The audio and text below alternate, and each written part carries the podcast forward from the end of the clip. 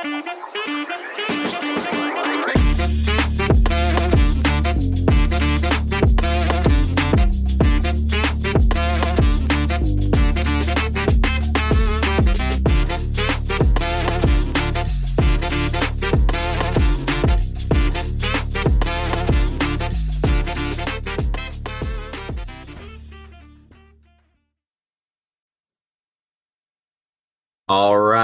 Welcome to In the Zone. I'm your host, Garrison Roy.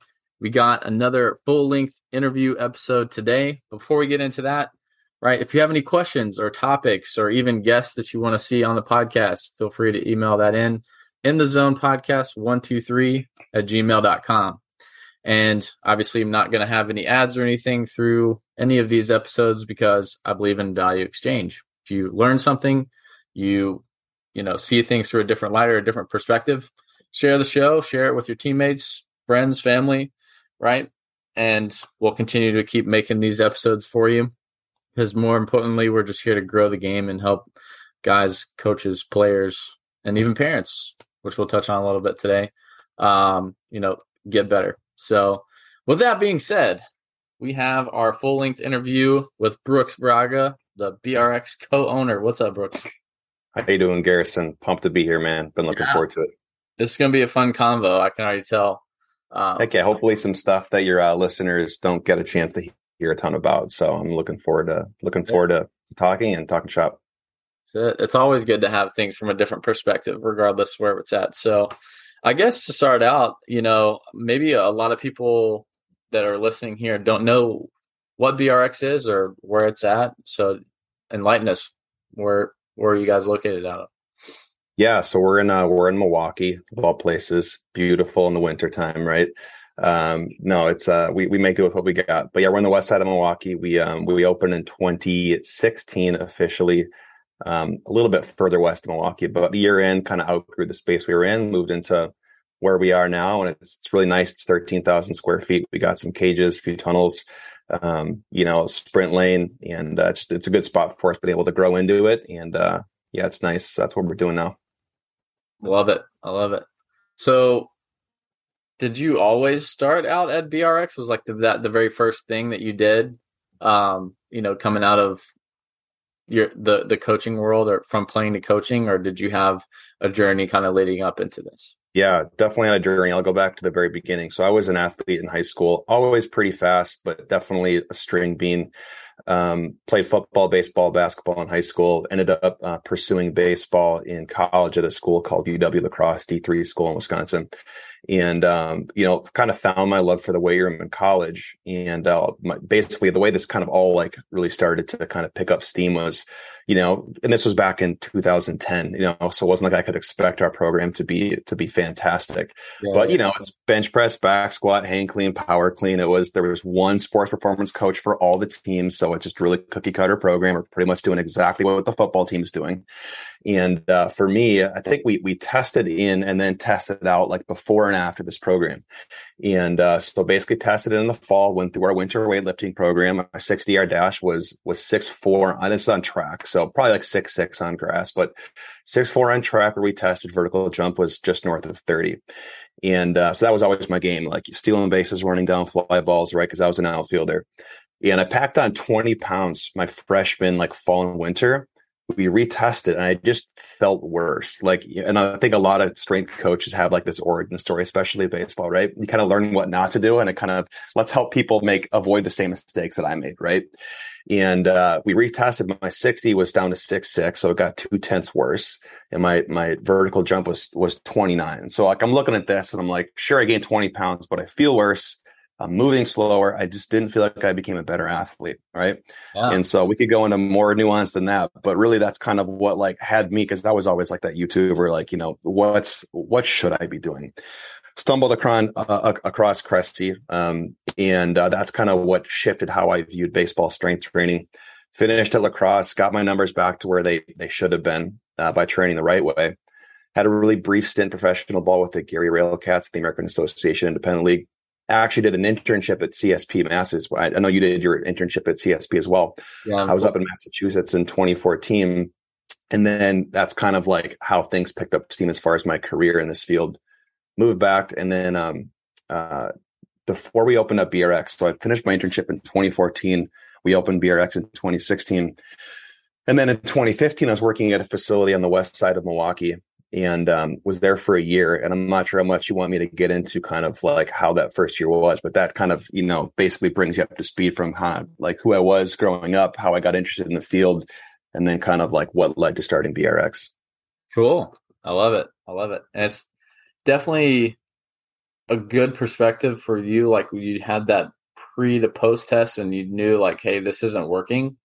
You know, and some people would either just throw in the towel or blame the coach and be like, oh yeah, like this this program doesn't work. Like, but they don't take any action to fix it, right? And I commend you for that. That you were just like you realized it, and you would just be like, oh well, maybe I could keep doing the same thing over and over again. Maybe I just didn't go hard enough, or you know whatever. But for you to be able to take a step back and be like, okay, I need to change my plan here. I don't need to like stop lifting or stop training altogether, but you know there there needs to be a shift and and a focus and and how you're going about doing things, which is yeah. And I think I was listening to your podcast. I think it was Connected Performance you did like a month or so ago, and you, you guys yeah, were talking. Ah, yeah, you guys are talking about aha moments, right? Mm-hmm. And I feel like every not every good coach, but I feel like it's something that a lot of good coaches have in common is they had like that aha moment when they were younger that kind of put things in perspective. And I think that's where like, you know, you what's the saying like you know like luck is where opportunity makes hard work? And it's like you got to have like that like aha moment that opportunity but then you have to be the kind of person who takes that and runs with it like you said and takes action. And i think that's what all good coaches have in common is they they use something or they they do something with that aha moment. And that's something i think you and i both share. Yeah absolutely. It's definitely little aha moments that build up over time too. It's you, you have one that's like definitely that paradigm shift but then yes as you continue to evolve. If you and unless you're not evolving and you're not growing, then you know that's another story. But yeah. um, you know, you want to continue to keep building off of that. It may not be as uh, exponential of a jump, but it, it'll it'll definitely have some some changes to and from with that. But that's cool. Totally. So, I guess you know there's there's a lot of training facilities or like training companies, things like that that are popping up every, you know, so often now. Um, so I guess a question I would pose for you guys is like, hey, how are you guys different, or what is your particular niche of like what you guys know you do exceptionally well at? Yeah, yeah, that's a great question. So I definitely think it's important to have that disclaimer and set the stage for hey, how I view training and the lens through which I view running you know a sports performance business running a gym. Serving an athlete is through our like specific model. And so um, i actually just made a presentation for zach Dechant's uh, baseball performance summit. And i said this because i know there's a lot of you know college S&C coaches there's one-on-one personal trainers and there's semi-private owners coaches and everyone is going to like use information a different way depending on who they work with right and so um, we talk about at BRX, we talk about kind of like Ferraris and Acuras. And I, I, view like, you know, the, the drive drivelines of the world, the treads of the world as like, they're, they're the Ferrari, right? They have no, they make no, um, they make no false promises about, Hey, we want to have like, you know, a, a nationwide chain of gyms, right? And that's like the Ferrari mentality to me. And for us, like we want to be the Acura. We don't want to have a crap product, but we want to, let me back up for a second and say that I feel like the biggest problem in the industry for like not coaches but for like athletes is not so much an information issue but like an implementation issue. I feel like a lot of like they're always the kids are going to drive to fly to Driveline fly to tread you know and facilities like that but um 99% of kids just need someone there to like show them the way in person in my personal opinion. And i feel like that's like what we've tried to capitalize on with brx and what our plans are for growth. Um and so getting you know out of the weeds for a second. You asked the question you know what makes us different? We have a customer avatar and for us that's like everything every decision we make as a business is with like our customer avatar in mind. And that person that fictitious person is baseball billy right? So mm-hmm. baseball billy is a five foot 11 inch 150 pound high school like sophomore to be. He's playing on a travel team. He throws 78 miles an hour. He wants to be a d1 d2 d3 college athlete. He's currently not getting a look right? And he doesn't know why he's not getting a look. And for most kids, not all, right? Because there are those kids that just show up at, you know, six to 190 pounds without stepping their foot inside of a weight room and they're throwing 90, they get a look, right? But for 95% of kids, that is not the case. Most of those kids, their first domino to push over is they need to get stronger. They're 150 pounds, they don't eat breakfast. They, you know, have a they have pitching lessons, they do strength training, but it's never really with a purpose. And so for us, what we do different is we want to meet the needs of baseball Billy better than any other facility in the country. And so that really to set that sets the stage for I think how we're different. And so I think that that bleeds into what we view our role as as coaches, right? Like programming, coaching, incredibly important. But for baseball, Billy, that's not the only thing that matters. For a professional athlete, it's a totally different story as far as training economy, where they should be spending their time. For baseball, Billy, the very first thing he should be prioritizing is he needs to pack on 20 to 30 pounds, and almost nothing else matters until then, right? So I would say, um, from a broad standpoint, painting with a broad brush, I'd say that's how we're different. Is for us, it's not just X's and O's, it's not just training. You know, we absolutely bust our humps to train athletes you know as good as we can. We mm-hmm. spend our coaches spend two hours a day program writing. So don't get me wrong it's still super important but we really try to um, you know attack the behavioral barriers to success not just the tactical coaching barriers to success for these athletes. Yeah no that's great. And you know honestly growing up i wish you know i i kind of had to trial and error this a little bit. Like there was a general guy that i would go to in town that like did pretty much all the sports. Um but I I would go to like all these other specialized places uh, for like throwing specifically. I'll kind of keep the particular place or name. Just think back 20, 2009, 2010, what was around then. Um, but they were just like, hey, like yeah, your mechanics are deemed pretty good or per- like pretty close to perfect, but like you just need to build a bigger motor. And I was like, okay, how do I do that? And I just had no idea. So then it's kind of starting from from square one. That was that that baseball Billy, but I still could perform and throw hard. I was yep. athlete, right, but it was like, oh hey, like I guess I need to go, you know, work out with the the guy who's a trainer in town was more of a football coach, but he like he focused on speed and agility and stuff. And then, you know, I kind of was like, hey, like this makes sense. This doesn't make sense for me to do. Like back then, it was barbell bench press, right? Like everybody yeah you know, you demonize that, which looking back now, I'm like, it probably wouldn't have been the worst thing to do, but you know, it's depends on the goal of what you're you're trying to get out of it, right?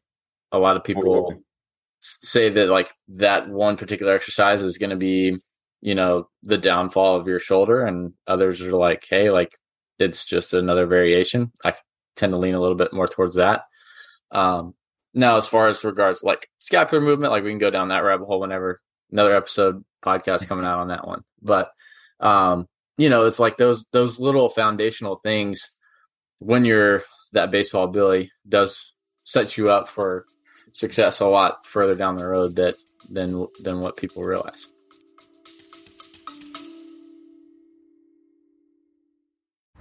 Skip ahead the next 60 seconds if you don't want to find out about company I co founded, Ink Sports Performance.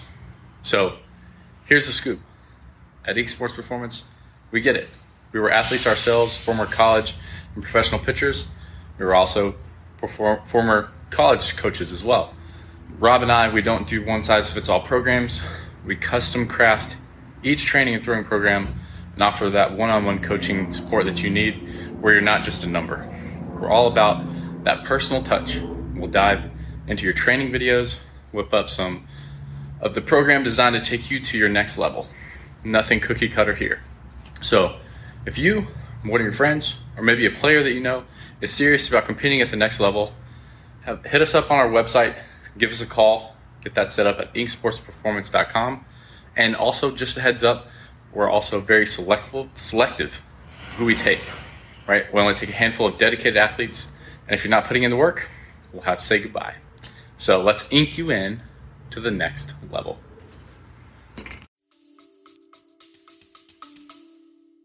Yeah, and I think um, there's always just kind of like a misalignment of like goals and understanding of action and like what sequential order needs to be taken, right? So yeah. we'll have kids that come in and they'll say, you know, and again, this use baseball Billy as an example. You know, and again, we all know that whether or not a kid gets a look is much more than just the number they hit at a radar gun at a showcase. But it's like the first, like very first step. If you throw 78, I don't care how good your actions are across the infield, you're not going to get a look, right? And so for us, we have kids that come in and they say, Hey, like my goal is to be a college athlete. Oftentimes it's division one discussion for a different day, right? I played division three baseball. Yeah. Um, but you know, like our job, at least I view our job as coaches is to, is to not tell, not, um, not create the, the goal for the athlete, listen to what they're saying and then be honest with them about what it's going to take. And I'm not saying that we're right about 100% of our takes, but this is what we think. And we think it's important to clearly communicate that to the athlete. Billy, you say you want to play Division One college baseball, right? Right now, you are a sophomore in high school. You're going to be a junior. You're currently throwing 78. Look at this graph here as far as what this shows, what trajectory that like your current metrics show that you're on. Can you see how there's a gap between these two numbers? Mm-hmm. Yes. Okay. Billy, do you think that if you play in eight more showcase tournaments, knowing this gap is here, do you think that you have any chance of catching a coach's eye based on what they're looking for? No. Okay.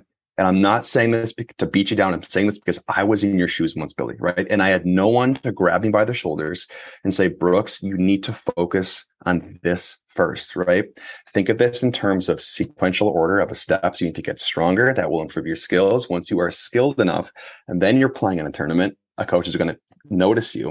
Mm-hmm. Then he'll recruit you and then you get a scholarship. But don't get it twisted. Right now, Billy, the first thing we got to fix is that first domino. We got to get you stronger.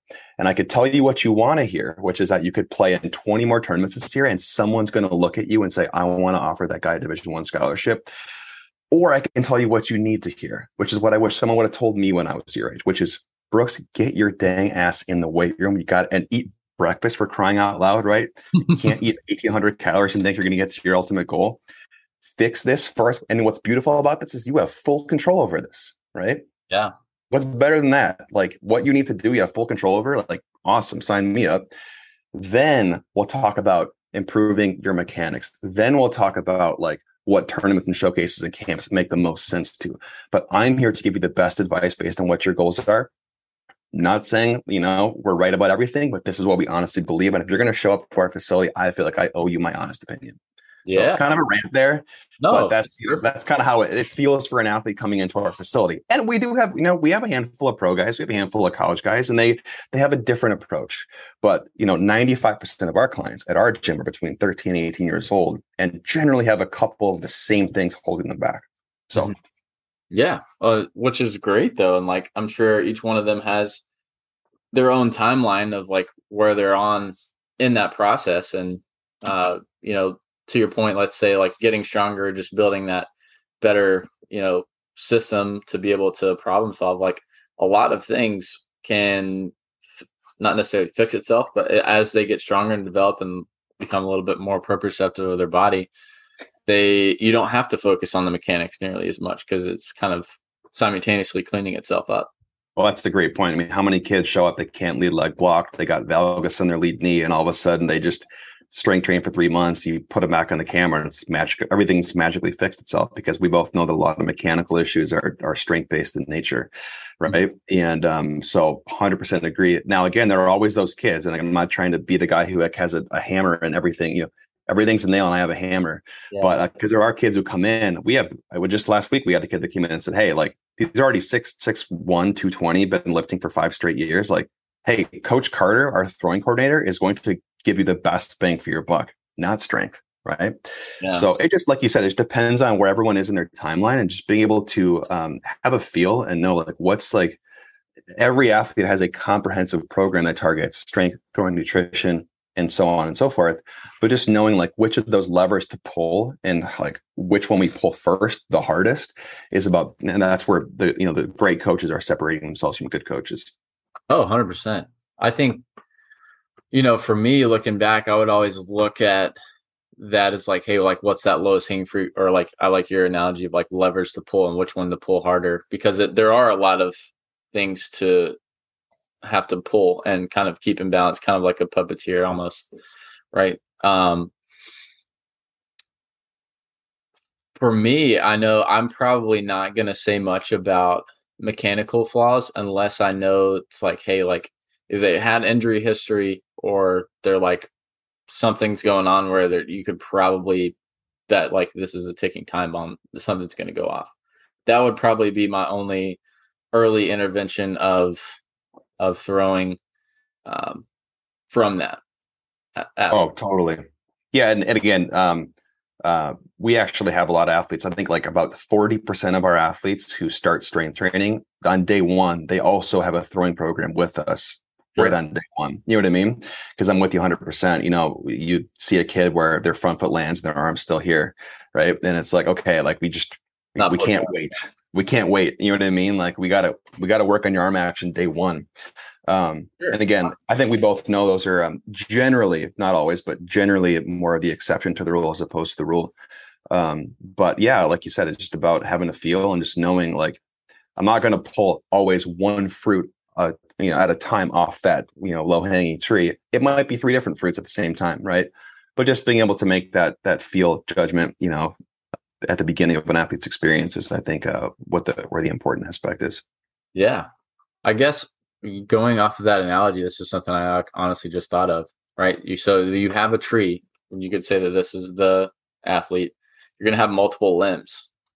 There have some where there's like, hey, we need to definitely pick these because they're right for the picking, and then there's other ones. All right, we need to let that kind of develop a little bit more, or continue to grow a little bit more before we even think about picking at that.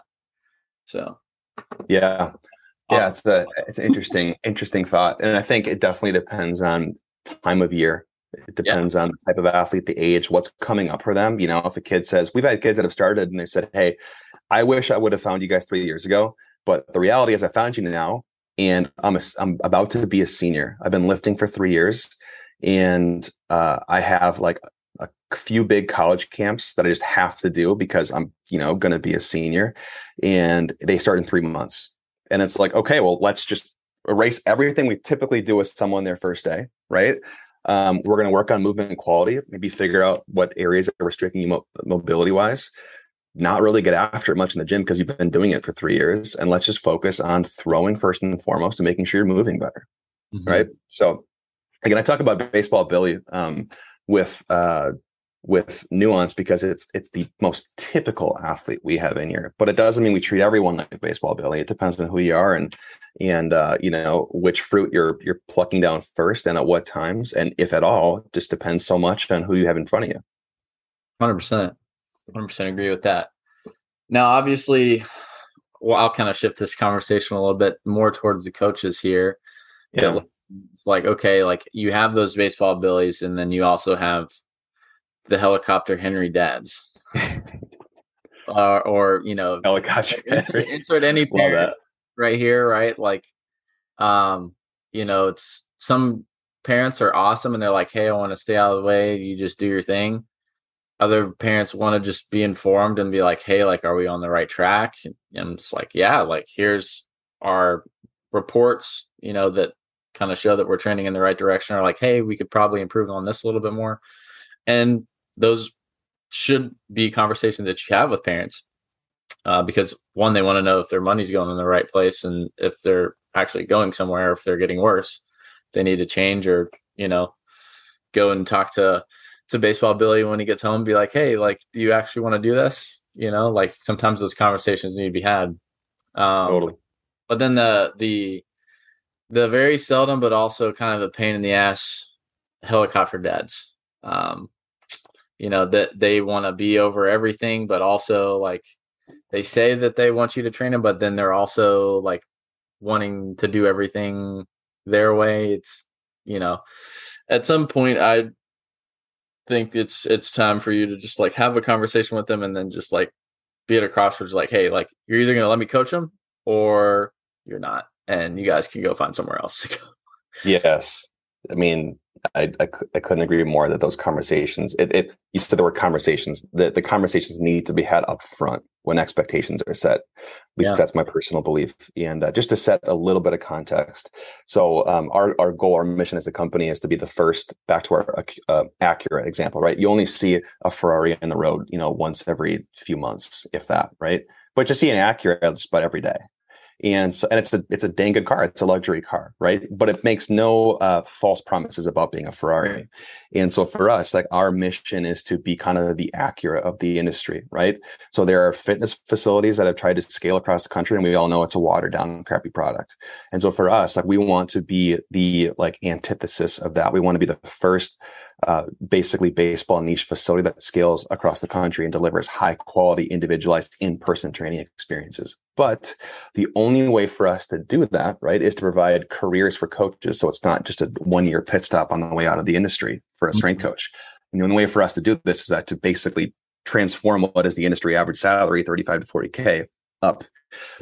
Taking it a step further the only way for us to increase that salary for coaches is to charge enough that you know we can actually maintain that as far and deliver that to coaches. So we can't, you know, have a facility of 300 athletes training at 100 bucks a month like a Planet Fitness and make it work.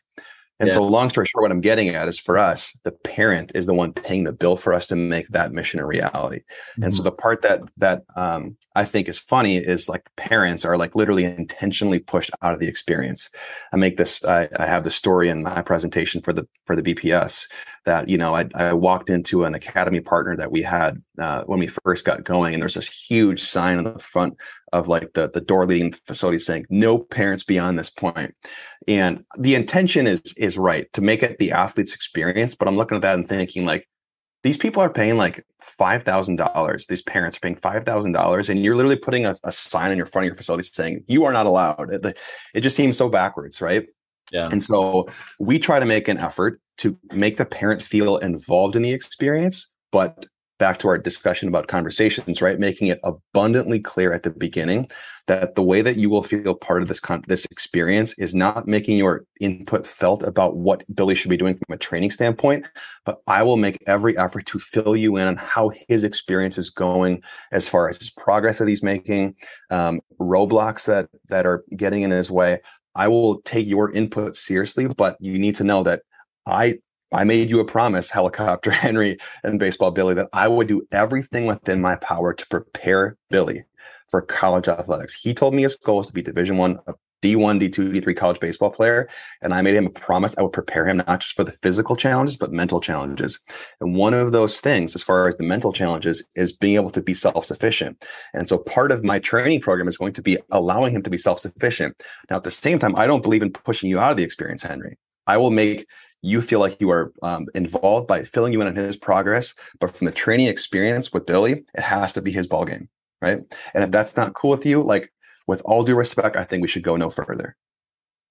Yeah, that's kind of how the conversation goes. So it's I talk about this in the in the presentation that you know I feel like trainer trainers make this an A or B decision, right? I either make Billy um, take um, ownership of the experience, or I let the parent put their hands in the driving wheel instead of, hey, like, how can I make Billy like the main like driver of this experience while also making the parent feel involved, but while at the same time setting very clear lines in the sand for what your involvement will be like in this experience.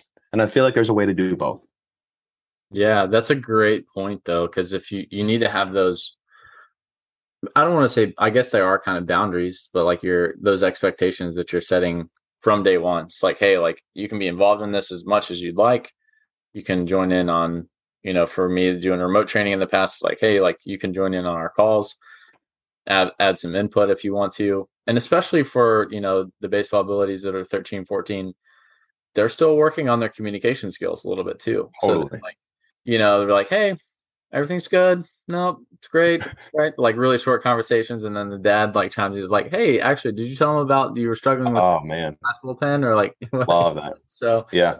You know, that that's where, you know, the the parent does need to be involved because they they're they're seeing the full picture uh versus, you know, the kid's bias, so to speak. Um so yeah, I, I totally agree with you on that. They don't need to be um ostracized by any means to to give the best input because they're they've seen him play pretty much every game or like you know been around him and and they know like oh hey like when when Billy does this or when he gets in games and you know he starts to spiral out you know mentally you know things start to go wrong he walks one guy and then it, all hell breaks loose.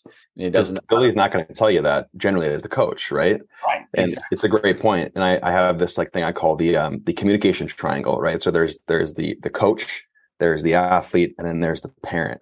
And um you know every kid is different but typically 13 to 18 year old athletes like are not the greatest about communicating with anyone right? Especially not their parents but even as the coach like generally like like you said you get a lot of uh-huh yeah um and so the only way that we can communicate with the athlete to the best of our ability is if we have good communication coming inwards to us from the athlete right? And that's where i feel like the parents can really come um in uh, really help out the process is as long as we're maintaining good communication pathways between us and the parent a lot of times, to your point, it can alert us to things we maybe aren't getting from the athlete, which allows us to course correct with them and deliver them a better experience and better results. So yeah, that's a that's a great point, and I think that um, I think the parent should be viewed as as an asset. Again, clear expectations super important, but an asset. If as coaches, we take a lot of pride in having good relationships with our athletes and getting them better. I feel we should uh, view the parent as an asset that can help us in that mission and quest. Yeah, I mean, yeah, because they're going to be around them more than the you know hour and a half, two hours if you're in person with the athlete, right? Like that you're going to be around them, but then they're going to be like, oh hey, like get on them. Like, did you eat all your food? Did you do the additional like either mobility work or whatever it is that you have them do? You know, when you don't see them in the in the weight room or in, in the training floor, wherever it is, right? So they're they're definitely going to be an indirect accountability partner.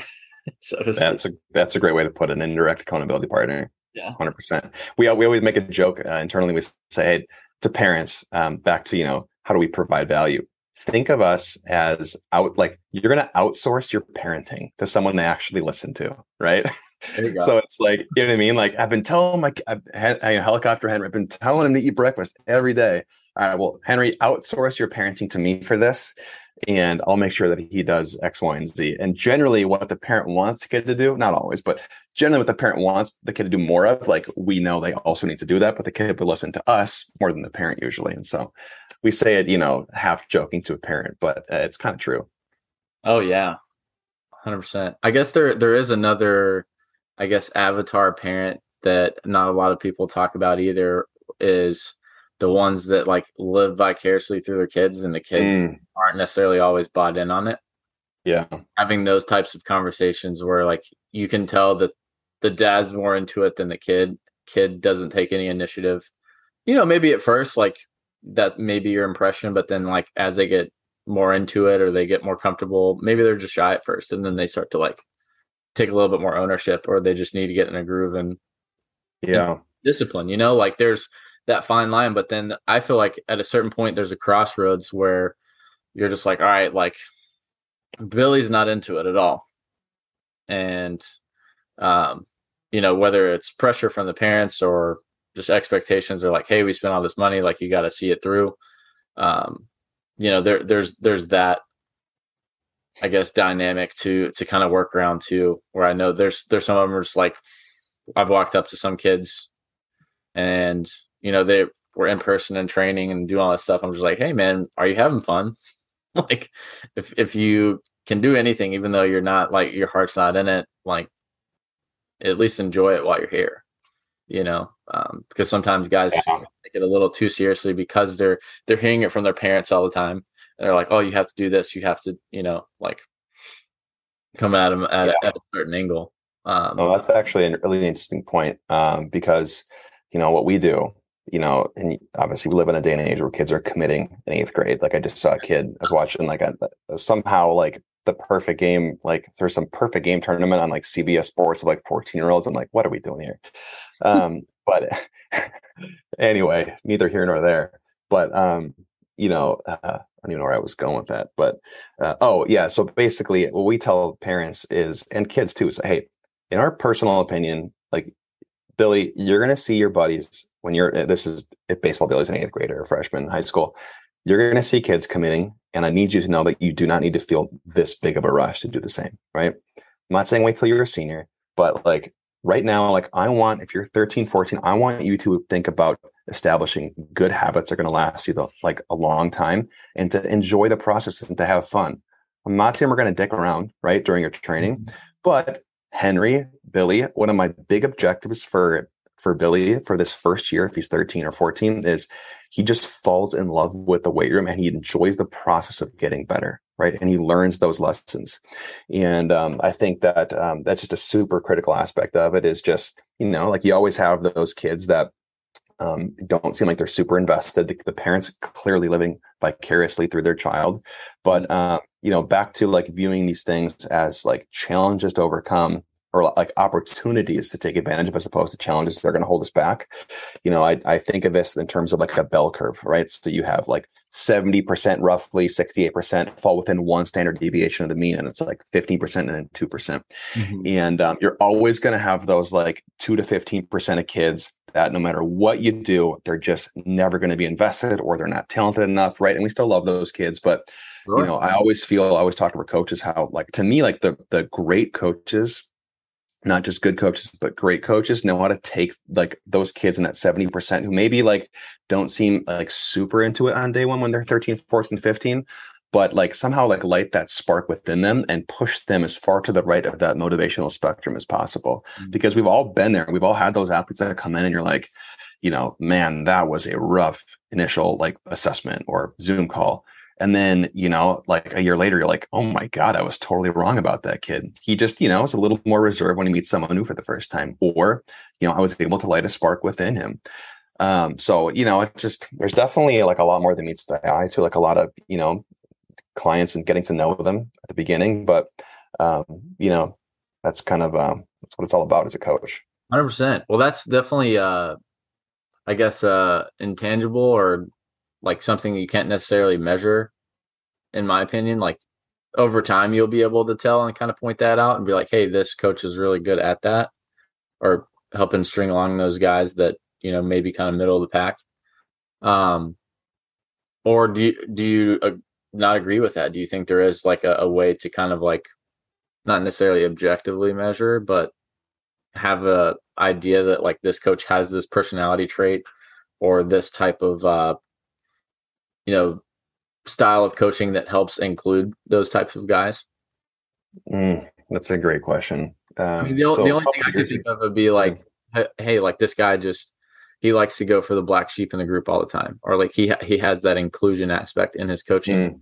perspective, right? Where he's going to go and find that guy and kind of reel him in and be like, hey, like you should throw with Jimmy today because you and Jimmy have similar issues or you know not issues but like yeah. mechanical I know what you mean. right yeah like i don't know that's something that i've always kind of like i've noticed myself i was able to do that and i didn't know why other coaches that i was around never really did that because they would just gravitate towards the guys that they liked which is fine we all, we all do like kind of gravitate towards guys that we you know just feel more comfortable around you know but Obviously, if you yeah. don't go and help out the other kid. It's like clearly the the the lost puppy. So yeah. Then it's like, all right, like that kid's gonna leave and have a terrible experience and probably not stick with baseball versus like you give him some type of confidence boost or something there and then he's he wants to yeah. stick and kind of makes a difference for him. Yeah, that's interesting. Um, you know, a few years ago, we were really into like personality testing. As we were like, when we started first started to grow, we were like about to hire more coaches. It was like, okay, like how do we, how do we know someone's not know, but how do you increase the likelihood that someone fits into your culture? And uh, inevitably, once we started getting into the weeds, we're like, should we be doing this with every athlete that comes in to try to try to align a particular coach with that athlete based on, you know, just how they tick internally? So mm-hmm. when you brought up the question, um, you know, I think that inherently there's like some level of feel you just have to have when you're a service provider. Um, and I think that no matter who you are, no matter what, you know, a personality test says, like you need to have some relative feel. But I do think, you know, for example, we have some coaches that um, yeah, have been more, you know, a little more reserved or introverted than others. And some coaches that are like they're fist bumping on day one, right? Yeah. And uh, I think, you know, in a perfect world, you'd be able to do some sort of like a uh, an assessment, like a personality assessment on the athlete that you have coming in. And actually, let me back up for a second and say that we've had coaches that have like really done a had a difficult time like connecting with some of their athletes but like an incredible job with others and it generally aligns with like their particular you know set of character traits right yeah. Like we've had some, we've had some, you know, like more reserved athletes that have connected best with our more reserved coaches as opposed to our, you know, intense coaches and sometimes opposite attract. But I think, you know, when you're, you know, 15 to 18 years old and you're going into an intimidating environment, you want to have someone that's in your corner that really connects with you and you share a lot of common ground with. So I know I'm kind of going off on a tangent here, but I feel like, yeah. you know, there's definitely an element of feel you have to have in some as as a coach but i also think there's something to be said for you know everyone's different everyone has different uh, sets of personality traits and aligning those uh, with athletes and coaches that share similar traits i think would be an interesting thing to uh, kind of test out as a um, as a service provider or gym or what have you. Yeah no 100% i mean the yeah, we are kind of going a, a, little bit down more of a coaching aspect here, which is totally fine. Um, I think one thing that I've noticed just through coaching baseball and also kind of like in other um, spots is, you know, you, you've probably heard quotes of like, hey, the the most um, I might be butchering this quote, like the most beautiful sound is someone hearing their name. Dale Carnegie.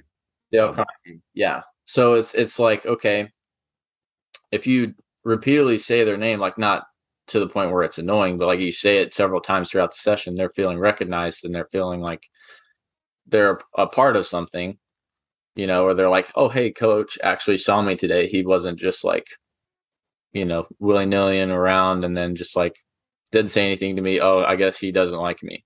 Or, you know, like that's the thought process that goes through some of these younger kids' heads is like, they're like, oh, he didn't spend time with me. So, like, does he actually care about me? Or, like, you know, and sometimes you have days where you're going to have more attention towards other guys. But if you have that type of recognition, or, you know, just be like saying, like, hey, man, I see you, like, you're, you're putting in work, you know, then I think yeah. that, that goes a long way. Um, for guys just I got a great story. I got a great story yeah. for this this point, if you don't mind going. Yeah. So we had an athlete. Um, uh, he he started off, and this is probably I think from his like freshman and sophomore year, he gained something like 20 miles an hour. It was stupid. And um, the way it, like our model is we have a coach handles an athlete's like first assessment. And then after that, and they're kind of like their account manager right? So they write their programs, but when they come in to train, they're coached by all of our coaches. So there might be 25 athletes in at one time executing semi-private training sessions, and our entire staff of five to six are supervising the floor. So they they have one person that's kind of like their account manager, but they, then they have like you know another four to five coaches that they should be building relationships with during normal training sessions. Mm-hmm. And so we had this um, um, we had this uh, this parent that canceled their child's membership. And the big we and this it's really difficult to do but i encourage every coach to do this like have exit interviews because you just you know you learn about your blind spots as a coach as a business etc And this parent said that they just um, when their coach was in an assessment and which again when when a coach is completing an assessment it takes them off the floor. So now they can't like reinforce that relationship. So it's up to the other coaches right? Yeah it just so happened that like every time this kid came in to train, their coach was like off the floor in an assessment. It was just like one of those things, right?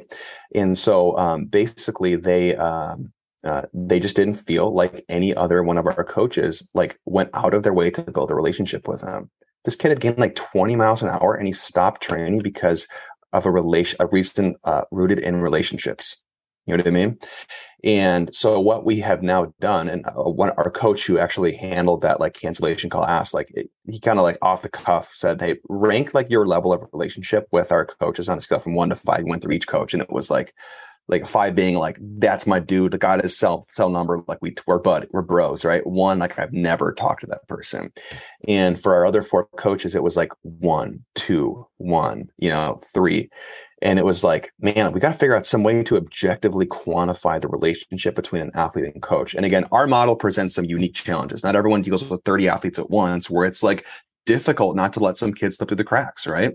Yeah. It's not a one one-on-one facility. And so what we have done, and again, this is back to I think where the best people like have those experiences, then take action, right? Like we felt that pain and it's happened before, right? And it was like it was the final straw where it was like, okay, we're gonna do something about this. And so once a quarter, we basically have every athlete on their like post-workout check-in, we have that complete. Once a quarter, we just implemented this. We're going to have them rank each coach on a scale from one to five basically one i've never talked to that person five being he's my he's my bro. And um, basically have an objective measurement of like how our athletes perceive their relationships with our coaches. So that way when they come in, the future we can see hey this guy billy um, he's coming in he's like three weeks into his training experience and he gave every coach like a one except for the one who did his assessment. So hey like garrett like neil parker when he comes in let's just try to like build some rapport with this athlete right mm-hmm. so kind of a rant and a tangent but um, I think that um, you know just quantifying those those relationships I think is something that is it's never going to be a perfect science, but like it should be something I think we attempt to do. So we're going to see how it goes. So I'll fill you in on how it goes in the future, but I think um, it's something that uh, you know deserves to be at least tested. Hundred percent. I definitely agree with that. You know, th- there are some like, I guess, subjective answers like some guys have uh, conflict with one coach, so they're just gonna like rate them super low, or you know. Yeah, I, it's a great point. And the first thing I said to our staff was, "Hey, I like."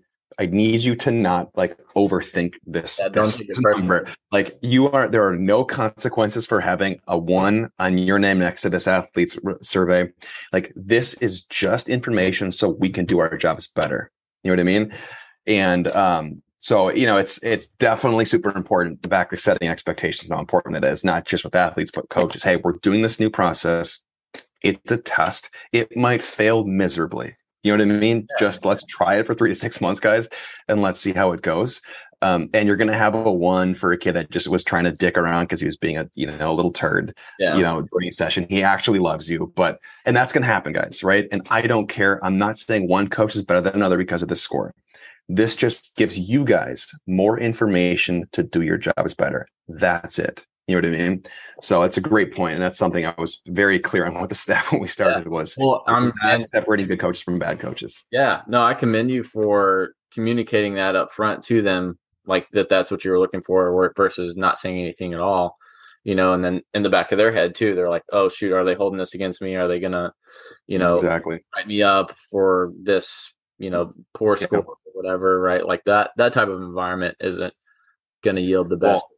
Well, um, yeah, no, that's that's great point. And your podcast um, that you just did a month ago, you talked about making the athlete kind of giving them a choice with the program too, yeah, yeah. right? And um, I love that because I I feel like there's I saw research in the last year that said I don't know if it was like S&C like um, focused, but it was something about like when the client or person feels like they have a say, like they're more bought in, and it's actually like proven in some sort of research. Maybe I have that wrong, but I feel like I heard it somewhere.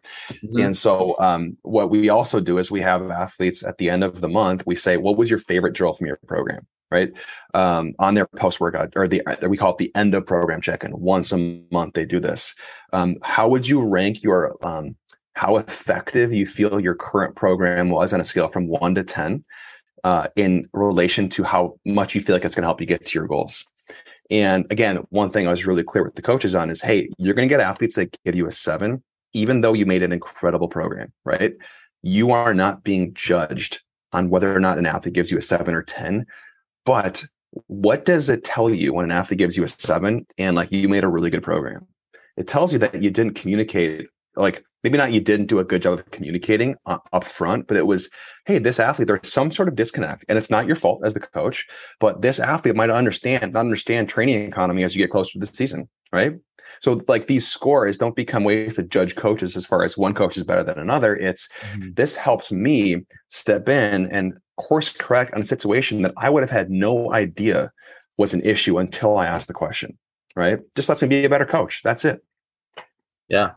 That's that's huge. I think that's you know, you, you always gotta take those types of uh, feedback as a way to improve yourself versus you know, having the mindset of, I guess, a victim mindset where it's like, oh, like all these negative thoughts are like, I suck, I do, you know, and that that even goes for play, players or coaches, really, yeah. right? If, if a player looks at his assessment and then like he sees like all these red, you know, markings or you know, like things Yeah.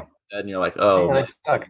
okay, Yeah. Well, I think um, I'm sure you do this too. Um, what I always used to say was like, hey, like if you came in for your assessment today and everything was perfect, that would be a bad thing to me because it pretty much means that you have no room for growth.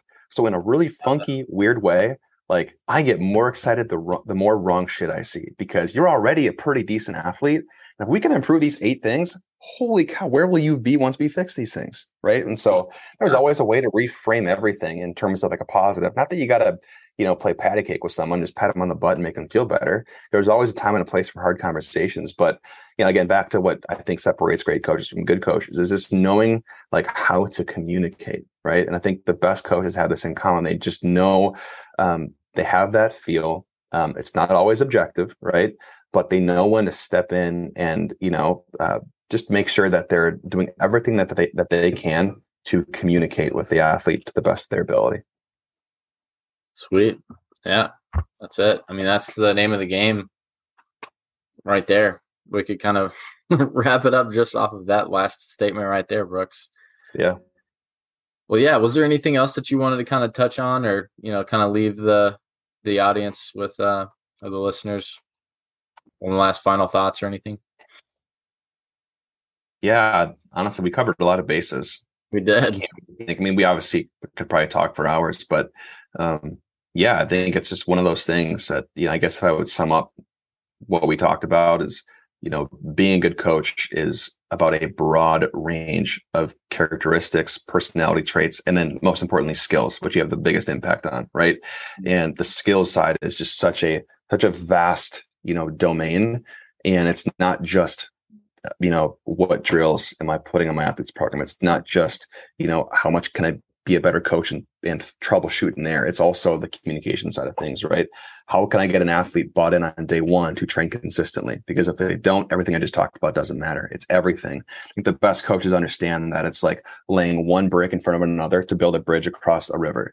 You know those bricks are different in nature. And if you are missing one brick you're not going to get across to the other side um, and just knowing like to build those bricks in order and with the various types of bricks you need i think is how you become a better coach and sometimes it takes years if not decades but just having that mentality to take action i think is what it's all about Hundred percent, hundred percent. And uh yeah, where can they find you? What's the social tags? Um yeah so um, definitely at this point i'm kind of a little more behind the scenes as opposed to front and center which um, is by design but the best place to kind of get in touch with brx is just going to our social media which is always at brx performance um, websites brxperformance.com but you'll find a lot of good stuff on instagram tiktok and um, and the like so by all means reach out and connect Love it. Love it. Awesome. Well, for those of you listening, hope you got some value out of it and share the show if you did and stay in the zone.